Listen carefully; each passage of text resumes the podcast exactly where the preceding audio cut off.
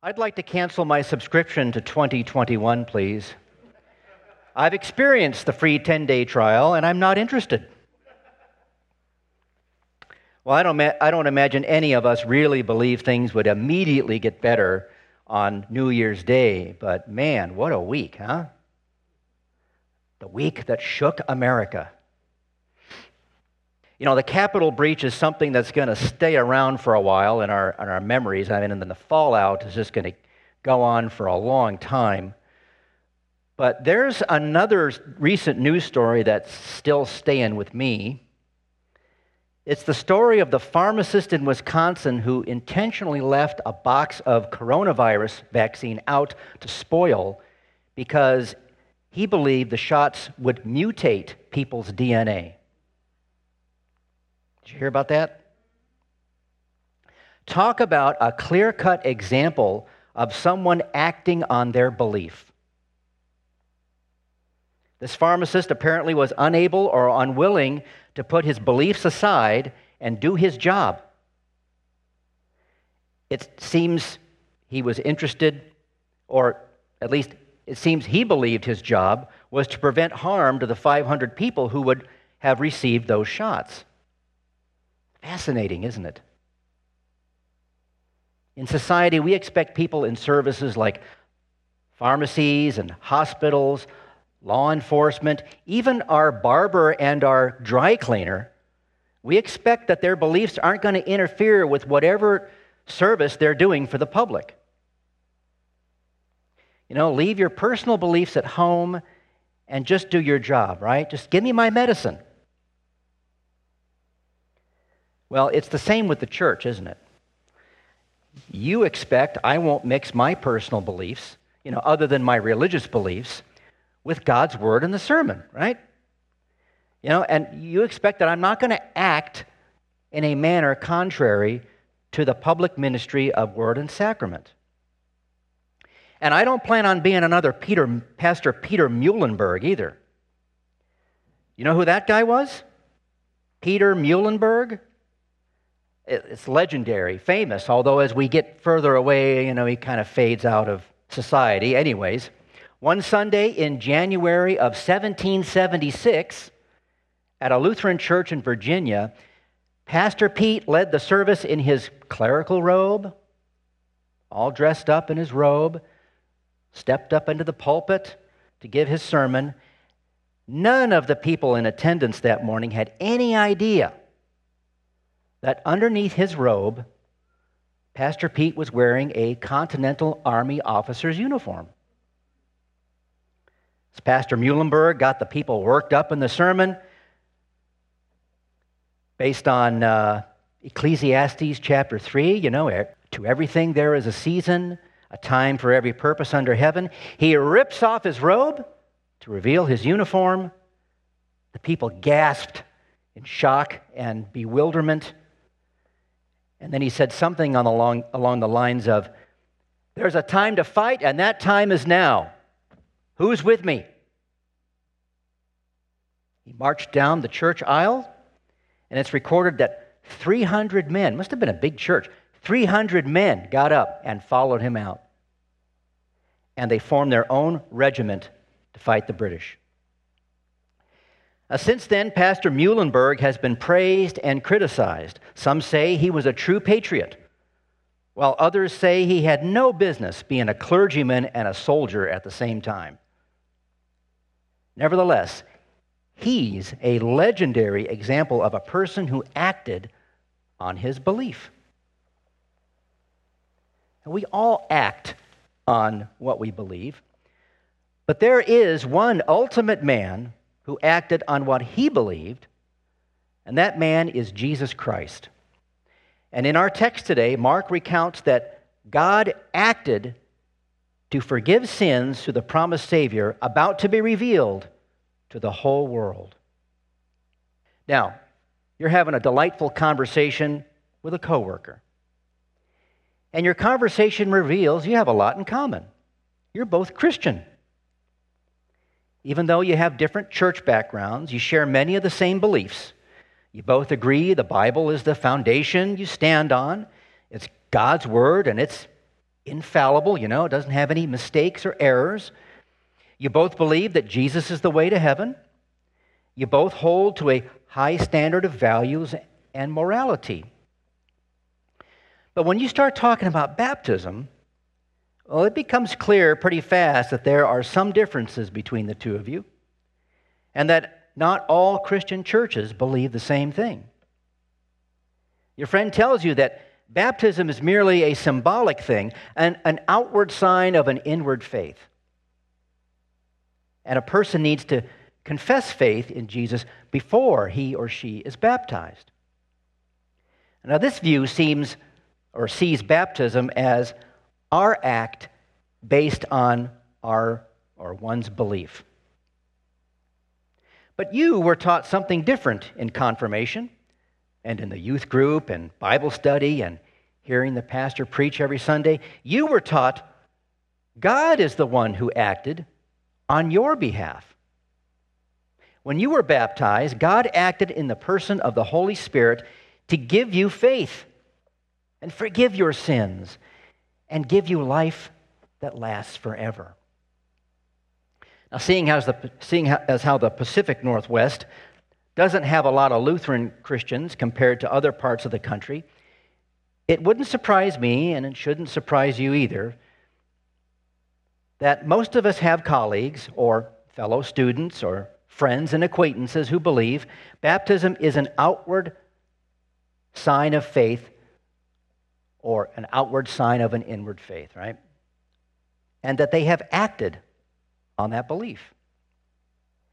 Now, it's hard to think that a year ago, almost a year ago to this, to this day, you were all so kind and generous to send me and Jill to Israel to see for ourselves, among many other places and things, the Jordan River and the place where John baptized hundreds, if not thousands, of people, and where Jesus himself was baptized by his cousin John. We saw pilgrims like us who had already been baptized return to the place where it happened for the first time to remember their own baptism.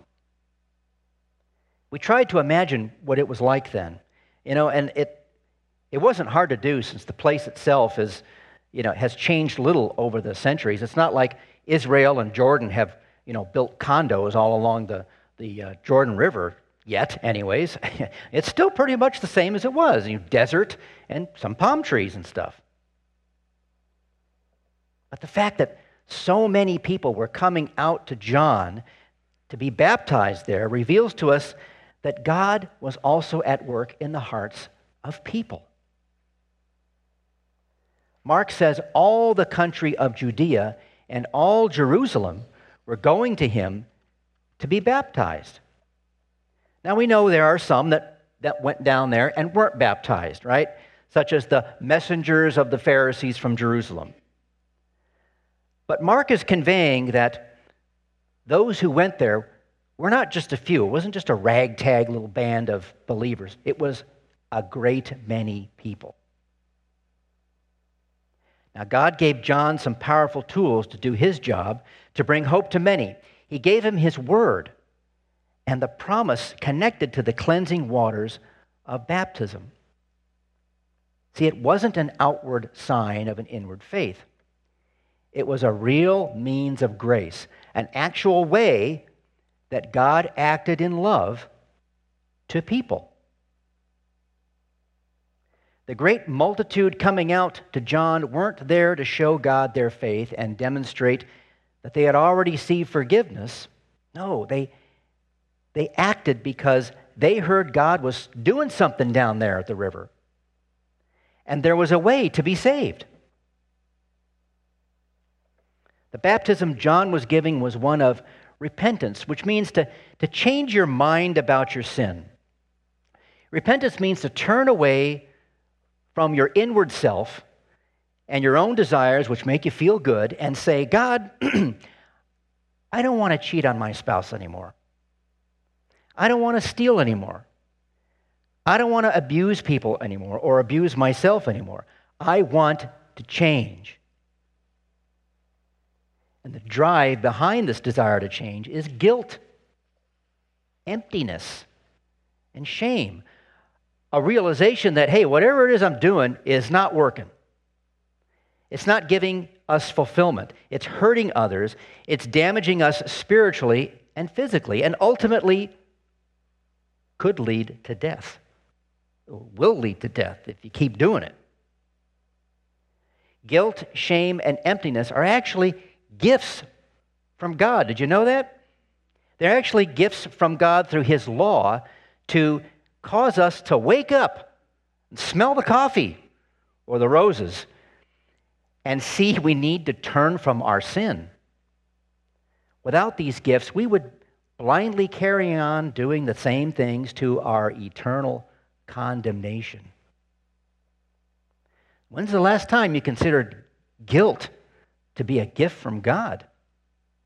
Well, it is. Act on it. Change your mind about your sin. Repent. God loves you even though you have sinned, and He offers you forgiveness. Now, I said earlier that there was uh, one man who acted on his belief and came to John in the Jordan to be baptized, but he's also an exception. Jesus was the only one among the multitudes who went down there who didn't need the forgiveness of sins. He didn't need uh, he didn't need the gift of guilt and shame. And he didn't need a feeling of emptiness to turn to his Father and repent. So Jesus' baptism was different than ours in that respect. But his baptism, his baptism reveals that he is true God and true man who came to enact our rescue because he believed you and I are creatures worth saving. We have value in his mind and we are set apart to be made holy from a multitude of others who didn't believe in him then, who don't believe in him now, and never will. While sinful human beings receive baptism for the forgiveness of sins, the only sinless human, who is also God, received baptism as the one who would take all our sin upon himself, upon his own shoulders when we, when we were baptized, God was acting to do amazing things. We died with him and were buried with him in baptism in order that just as Christ was raised from the dead, well, we are too. And now we walk with him in a new life forever. That's good news, my friends. God acted to unite you and me and your, your whole household if you all have been baptized, with Jesus in his death and resurrection. What a powerful act. My beloved friends, my belief is you haven't called me here to take up arms and lead a charge against foreign or domestic enemies. I'm already retired from that job. I believe you have called me to act as we are called to do as the church militant and the church victorious, which means standing firm against the flaming arrows of the devil, wearing the armor of God, which is having his word and wisdom in our hearts and minds, and waving his banners of truth and love, not flags with slogans and logos. To that end, let us all, with love and reason towards our neighbor and each other, stand firm against sin and every evil. And keep proclaiming Jesus as the way, the truth, and the light. And continue baptizing all who will come and receive the gifts God's ready to give them. Because, like I said before, the more people turn to God and repent and get what we've gotten, the better things might be. Now, who's with me? All right. May the peace of God, which surpasses all human understanding, keep your hearts and minds in Christ Jesus.